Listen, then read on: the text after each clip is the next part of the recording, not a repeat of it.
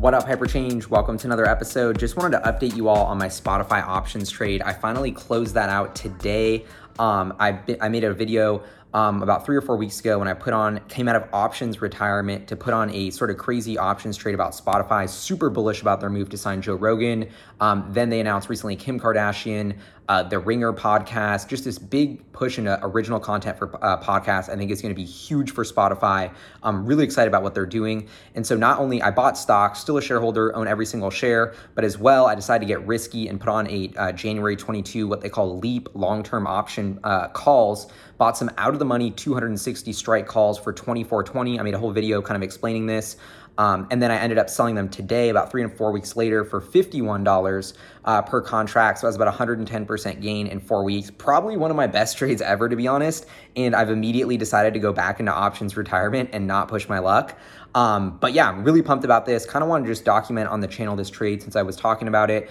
Um, but for those option, you know, for the educational piece, I think what here's really interesting is, you know, I bought the $260 strike expiring January 2022. So I was expecting the stock, you know, it had to at least hit 260 for me to be in the money, had to at least hit 284 for me to break even. Yet the stock now rallied about 30 to 40% um, right when I bought the option, about 186. Now it's about 236 when I sold it.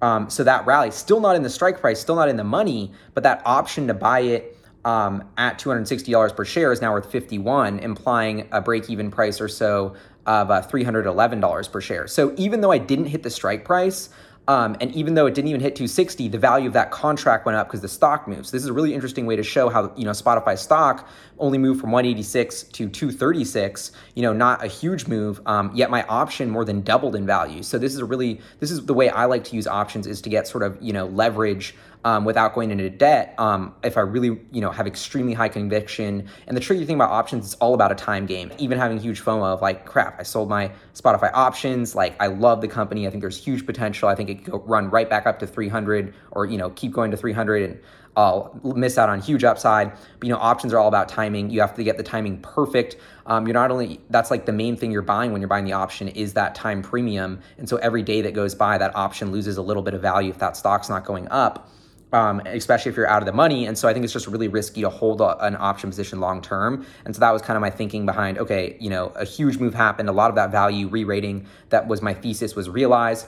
Um, I'm going to cash out and just take those gains. So feeling good about that. But with Spotify in general, huge believer in the company, obsessed with the story, love the CEO, and plan on holding uh, my Spotify stock, which I uh, bought also around 186 per share. I haven't sold a single share and plan don't plan on selling a share for a long time.